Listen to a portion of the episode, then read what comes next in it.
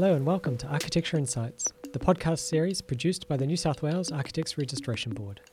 My name is Byron Kinnaird, and I'll be your host for today as we once again revisit Agency, the 2017 Australasian Students of Architecture Congress that was held in Sydney late last year.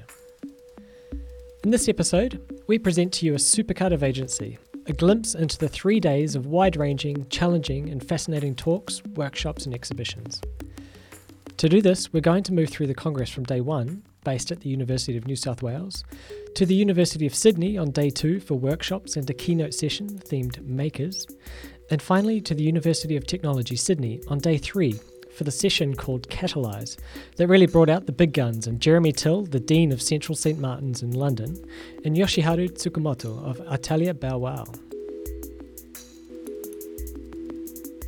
So let's dive into the first morning of Congress, where myself and Barnaby Bennett presented some of the stories from previous student conferences that you would have heard in the last episode of Architecture Insights. And then it led to a fascinating and quite surprising session from a London based developer of housing called Pocket Living, coupled with a business savvy talk from Claire Sowden of AECOM here in Sydney.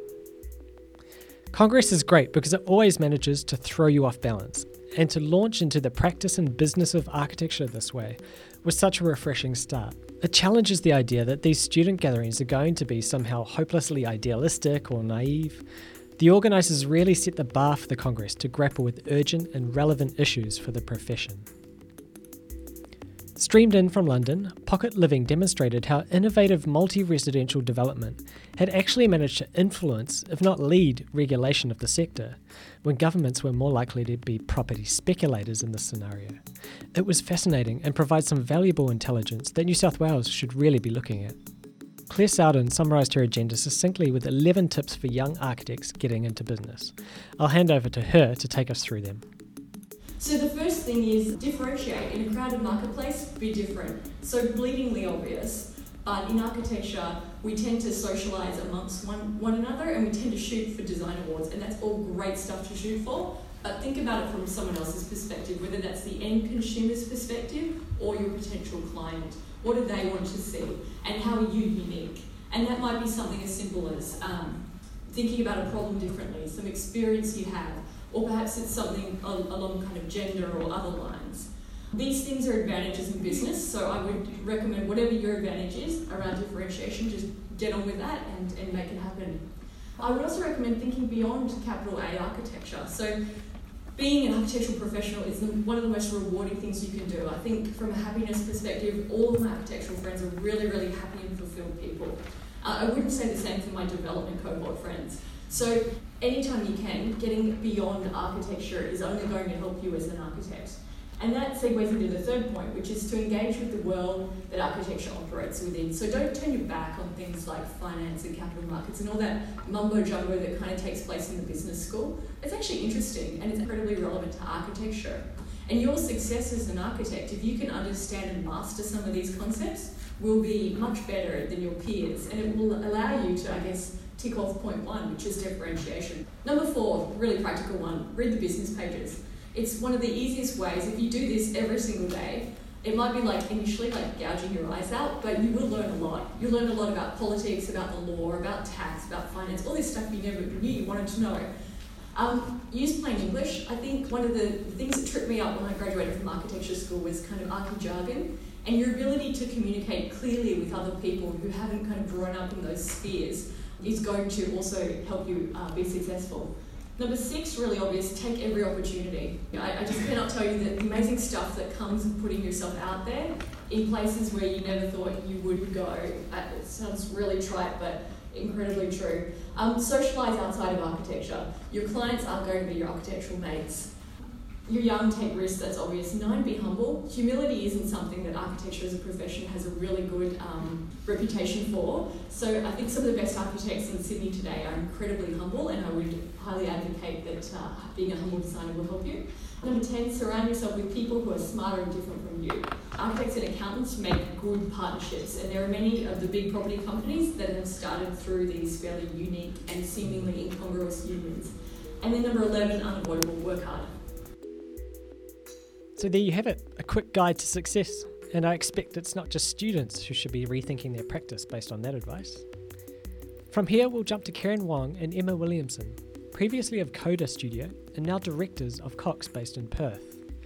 Here we got our first glimpse of an architectural practice reflecting on its agency, and Emma gave a succinct summary of the ideas and tactics that they have employed in their practice to date.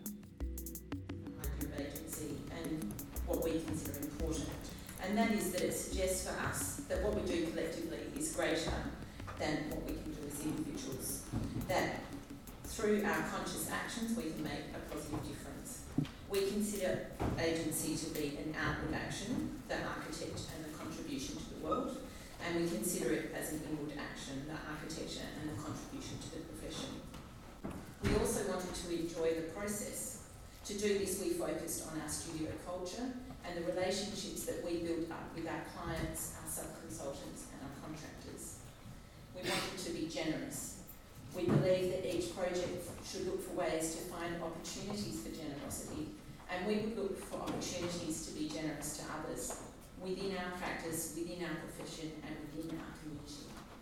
We wanted to be useful. We wanted to do work that was useful to many rather than to a few. And this word helped us to cement our decision to consciously move away from single residential housing.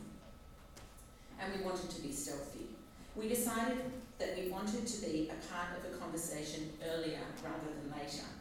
We would look closely at the lie of the land and think of ways to be influential. We would think of ourselves as problem solvers. To be part of the early decision making, we had to learn new skills. We had to be agile and we had to stop thinking about buildings and start thinking about the built environment more broadly. Kieran then presented a complex project on the Groote Eylandt archipelago that the practice had been working on for some time in a range of capacities. He reflected how agency was actually a key factor in this process. We're less interested in the final outcome of the process and more interested in the positioning of practice towards an agency of action. Uh, and in, in, this sense, I think um, the Groote Eylandt project for us is probably one of our finest projects to date. And, and perhaps a kind of the ultimate embodiment um, of, of, the, of the four words that Anne spoke about before. And it's challenged many staff in our office um, who've worked on it emotionally and intellectually. And I think it's, it's, it's brought about a conversation in particular um, within the practice uh, that I don't think we'd ever, ever thought about um, uh, occurring. In some respects, I remember who the speaker was who was talking about it before, about the role of architecture and then the role of society, um, and somehow there's like two different planes. Uh, I think that that's possibly true in the sense that architects shouldn't sort of reach beyond their means, but I also think that we need to have a civic position in the way in which we practice. Um, and that, that civic position needs to have some kind of very um, clear understanding about the why. This was something we would hear again and again through the Congress. Are we thinking critically about the motives behind our practice and the impacts of our practice on the communities we serve? So, what are the ways we can engage, maybe outside the normal sphere of what we might think of as practice? So, what does this mean for you? In reality, relatively few people will have the opportunity to work in remote housing, and for many, the greater good on projects cannot easily be seen. Rather than look at this as a point of failure or disappointment, we would urge you to think of the opportunities for generosity in every project, no matter what it is. To think of ways that you can be generous with people that you work with, and think of ways that you can continue to engage in the profession that will help architecture continue to evolve. Tim Horton, the registrar here at the New South Wales Architects Registration Board, assembled for the next session a panel that was set to reveal an insider view on how policy gets made, the dark matter of regulation and planning policy, to at least get an introduction to the imperfect art of politics. Though the session was held under Chatham House rules, I wanted to share the advice to students from Geoff Gallop, the former Premier of Western Australia and now Professor and Director of the Graduate School of Government at the University of Sydney.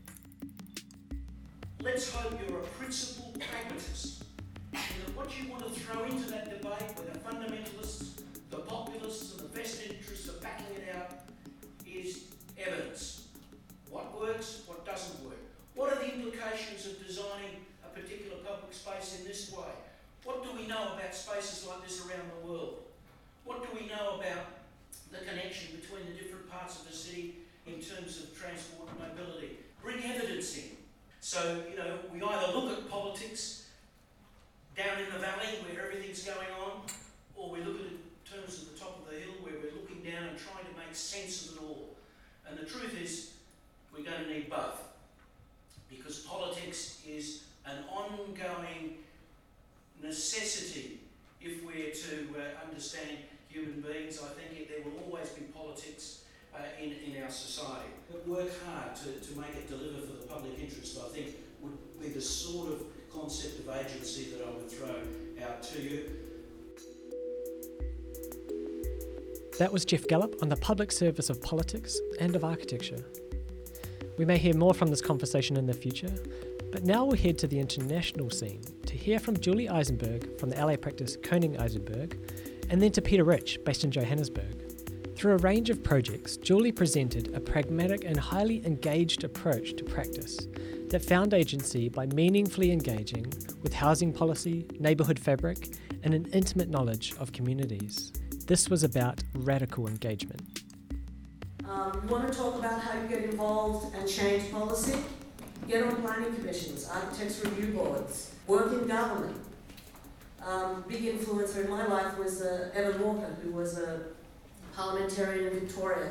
He was an architect and he went into, into government and he did great things with his creative knowledge and what the possibilities could be. Being an architect isn't sitting always in, in this sort of one, one role. There are so many roles for architects these days, it's fantastic.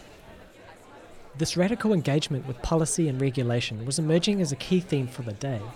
And as Julie pointed out, this is almost essential when you work in a place like Santa Monica that has some of the most expensive housing stock, while it also has incredibly progressive housing affordability policy. The contradiction seems to be overcome by highly connected, highly aware engagement with the context of practice. The challenge today may be to realise that the structure to imagine is not just that of the building, but that of the extended place in which we live and work, and I'll extend that even further in the world. Everything is linked to something else. As the day was ramping up to the final talk from Peter Rich, this interconnected, empathic worldview was also emerging as an important theme for students to reflect on. It almost could have been the last Congress in Melbourne called People that sought to confront similar ideas. You just take the human dimension. If there's one thing that's come out of this conference, it's the human dimension. We design for people, we design enabling places, and we need to get off our pedestal. When I go into a community, I don't go in as the professor, I don't go in as the architect. I go in humbly to engage with people who've never been spoken to before, to listen from them and to learn. You don't have to philosophize about it you can actually become the agent to actually getting off your butt and doing something about it. At the end of the day, this was a refreshing wake up call, and the talk was a really beautiful story wide ranging, funny, challenging, and deeply personal, and deeply affecting for many students there. There's no way I could grapple with the complexity and variety of Peter's projects here. So, to wrap up day one of agency, I'll leave you with Peter's closing remarks. 99.9% of our, our DNA is the same, and we equal but we're different. And the difference is what makes it so interesting. Makes it incredibly. Okay? So don't forget that. And don't forget, intuition drives what you do. Okay? Don't be scared of your intuition. Your autobiography is who you are, is you have a history. And through that you can do personal work and you can do human work. And just be a good human being and make places that are enabling and a pleasure to use. We all have to sleep, we all have to wash our bodies, we wash our clothes, we eat. But the nuances of how we do that are where the trick lies. And you are the interpreters of that. You're the magician that enable that to happen in a beautiful way. Day two of agency scattered students across Sydney at a range of workshops. So I decided to visit Jed Long and Juan Pablo from Cave Urban, who presented some of their experimental work with bamboo construction. After that, we all got together and managed to casually build a hyperbolic paraboloid structure, and then test it to failure in an incredibly safe way by climbing all over it. I caught up with Jed and we had a chat about the work. you've found agency through a material and a, and a kind of way of working. Yep. But it seems important to you guys that you transfer agency to others. Yep. And it's both through students and I guess community works through upskilling. It's interesting because I think the process for us is trying to break away from traditional modes of architecture. So whether it's in the fact that we won't fully document a building and the people who are engaged with that process are actually enabled to insert their own design decisions. And even if they're just very informal decisions where it's a process of how to place a certain pole or to mm. you know create a certain column like mm. the fact that everyone is able to feel their own sense of agency in engaging with the build process i think is very empowering and it kind of pulls away from that traditional idea of the architect as this omnipotent force that kind of just wiggles their pen and suddenly there's an idea on the page. Is there something you emphasise particularly with the students, like Yeah. in your education programs? Yeah, so I think for students, trying to open them up to different ideas, and you know, it's great to see that Jeremy Till's talking. Like spatial agency, like the introduction to that book is just such a beautiful idea of these alternate practices towards architecture and the fact that there's informal architecture that takes place every single day and that we don't celebrate the fact you know these different people involved in the creative process. And so hmm. for us the ideas of what like a builder might think or a craftsman or a basket weaver from Taiwan hmm. and their input being just as if not more valid than what we might have as our own kind of architectural preconceptions. So that intersection of art and architecture I think is vital to our practice. We we know we go to an arts event and they see us as architects. We go to an architecture event, they see us as artists. Um, And so existing within that grey area is really like liberating because we don't have to conform to any particular set requirements. And so, it, you know, if you're working with an engineer, it's about how do you interpret what they're suggesting to you and kind of twist it to suit your own end game. And a lot of that comes out of understanding the material that you're working with. And so for us, the idea of the temporal is a way of liberating us away from the traditional constraints that might otherwise restrict what we can do. And it forces us to have to think about architecture in different ways. And so, you know, we might use bamboo, but it becomes a metaphor for much larger ideas around what does it mean to inhabit a space and what does it mean for architecture to only occupy a space for a short period of time. I then skipped back out to help build our structure, where Juan Pablo and Quinn Narrable had managed to teach a dozen students to put this thing together within about an hour. After a bit of on the job learning, I was surprised how easy it seemed. I managed to ask Quinn about why this works so well. because it is so simple. And if you get, so you can have one person to 50 people. If you get one skilled person to 50 unskilled people, the knowledge translation is so quick, and it's as easy as sitting people down with two pieces of bamboo, giving them a bunch of wires and a pair of pliers, and then just say, go for it for an hour. I'll come back in an hour, and if you've got it, then you can come and help me build the structure. And I think that's the most amazing part of it. That's why I think like Cave Urban, what they're doing is amazing because they're so vocal and public with their stuff. Like they're engaging with the universities, like the my UTAS trip and then the mm. University of Sydney trip, and like it's all great because it's the next generation coming through.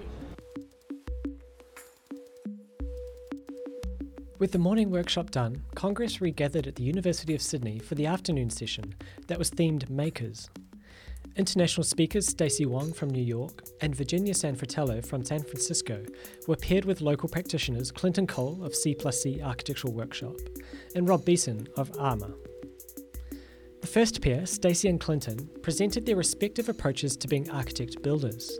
It was another fascinating look at other practice models that we probably don't hear enough about. We'll start with Stacey's approach to architect led design build or ALDB projects. We basically have a team of architects. Every single person in the office is architects.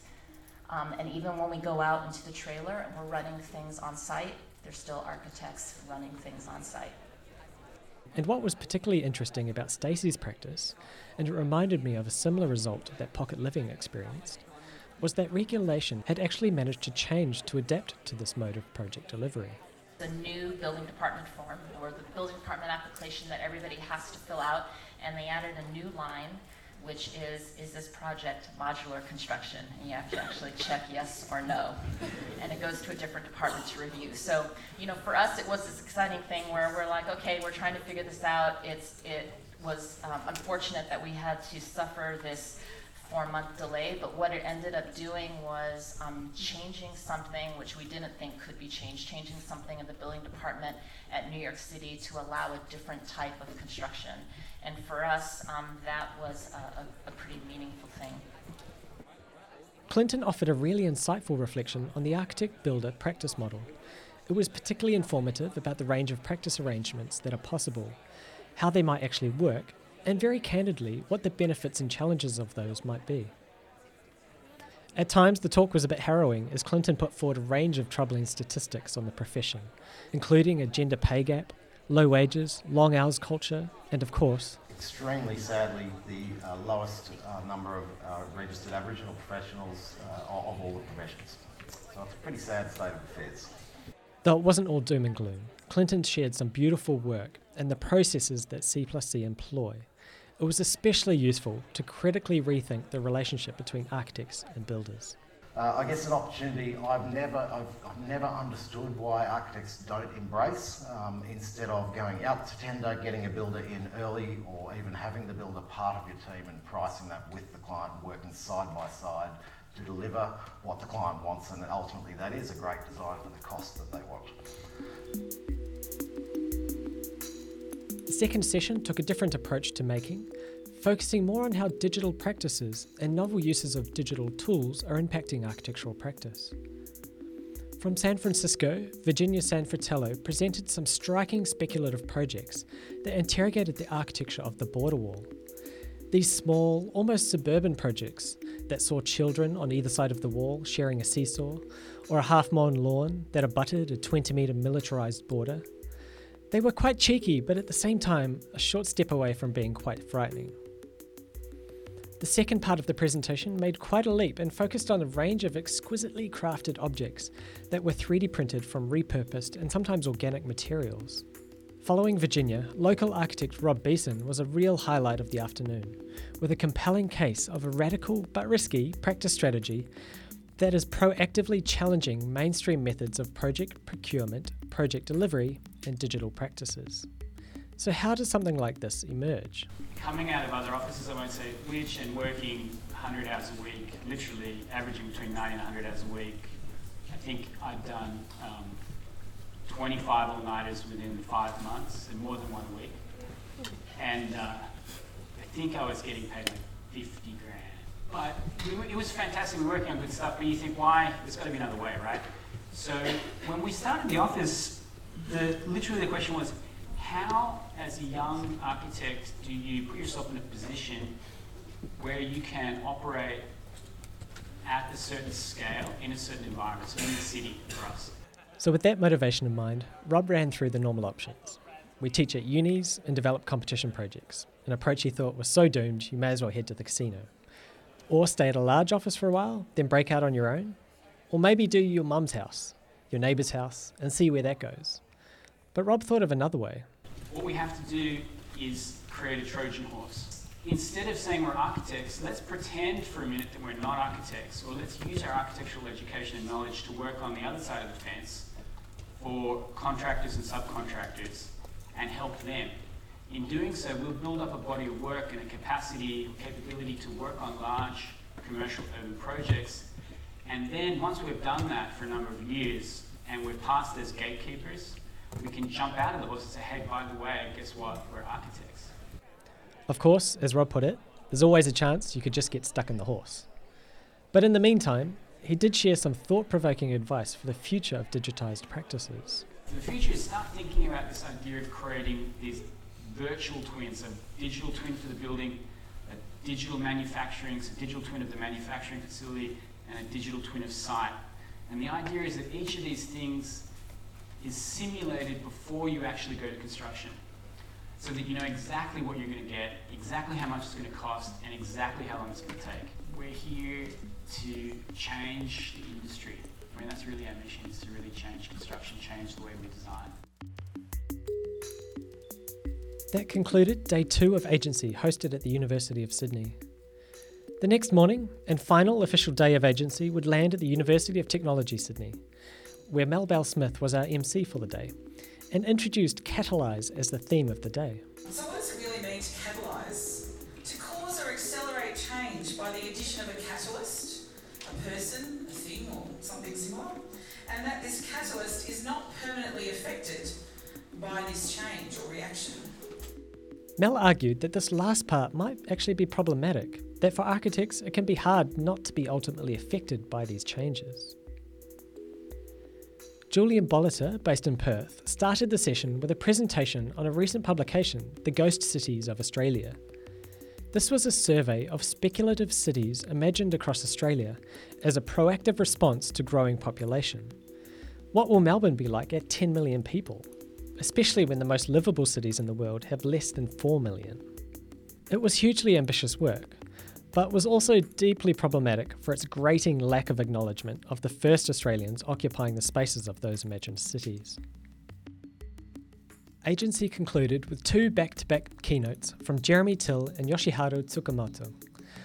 Jeremy's talk, titled Education Otherwise, was a deftly crafted critique of architectural education, while Yoshiharu's talk was a remarkably thorough and intricate study of architectural elements. It was unfortunate in some ways that this subtle presentation came at the end of Congress, given the intensity of the program. So let's hope we can view this with fresh eyes when Agency release their documentation of the event. To wrap up this foray into agency, though, I'll finish with Jeremy Till's presentation that sought to unpack the rituals, codes, and systems of architecture, starting with the most prevalent and probably most famous the crit. If we are meant to be having a diverse and open and engaging educational system, why does every single school of the architecture, architecture in the world submit itself to this sole method of architectural criticism? Completely because of the systems of power that the jury sets up. The second he put forward was the problematic travelling studio. They go for two weeks, so there's no in depth learning. They have no idea about how to answer the question about Indigenous rights in, in Australia if they go to Australia. They'd have no idea if they go to Valparaiso really what's going on within the, the, the city there. So there is an absolute sense in this travel of detachment, of not dealing with the here and now, of not dealing with the city that you know, not dealing with the people that you know, but always seeing architecture as a, as a place set apart. His next examples were a swathe of images of reviews that I'm sure we all can imagine. Predominantly men, predominantly white, you get the picture. A lot of those examples are indeed historical, but the historical examples are still influencing the culture of architecture education. And therefore, the patriarchy of, of architecture education infects many of its codes and rituals. I do not believe that the jury would persist if the patriarchy wasn't still controlling the systems of architecture education. The next image was another one we all know a lineup of architects, and they're all wearing black. This one's pretty obvious, isn't it? You're quite colourful, you lot, actually. But um, certainly on the East Coast schools of architecture, there is. And actually, if you, you put it into black and white, it doesn't make much difference.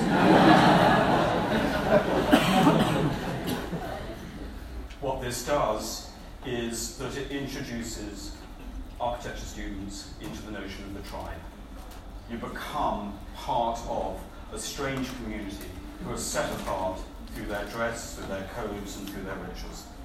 Why, in these places of innovation, imagination, creativity, and, prog- and progressive thought, do we allow ourselves to stick to these deeply conservative codes and rituals? And how does that happen? It happens because it's disguised under a thin veneer of progress. So, what are we left to do?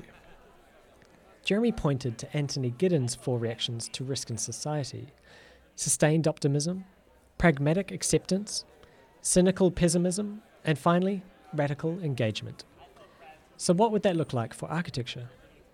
So, in relation to architectural reactions, I'm trying to make this not just about neoliberal economy, what might that be? Well, the sustained optimism is Dezeen. the second is probably the prevalent form of production, which is that of a pragmatic acceptance. Cynical pessimism, that's pretty much my Twitter feed. and radical engagement is, of course, where we're going to go from here. And radical engagement, in a very, very uh, narcissistic way is spatial agency. The nice thing about agency, the word agency in Giddens's um, definitions and sensibility, is that agency is very different from instrumental power. In instrumental power, you just impose. You have definite set values which you impose on the world. Whereas in agency, if you take this one, you are open to the world. You adjust your position in relation to the world. You can act otherwise. The work of architecture and the work of spatial production is always done with others. But how do you introduce others into architecture education?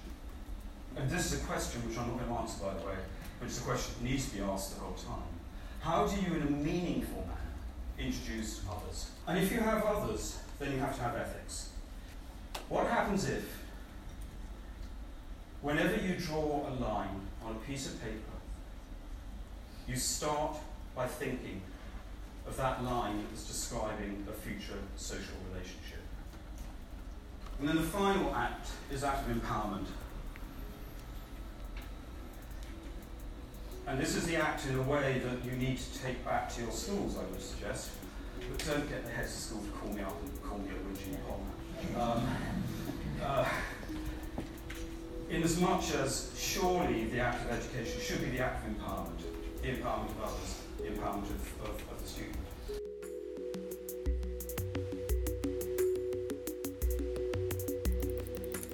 And that is it for Student Congress for another two years. And that is all for this episode. I'd like to thank the agency crew for inviting us along and for organising another challenging, incisive, and important event. We look forward to seeing what happens in Christchurch in two years.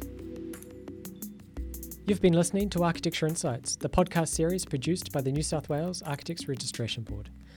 You can find all our other episodes on SoundCloud or iTunes. I've been your host, Byron Kinnaird. Thank you so much for listening.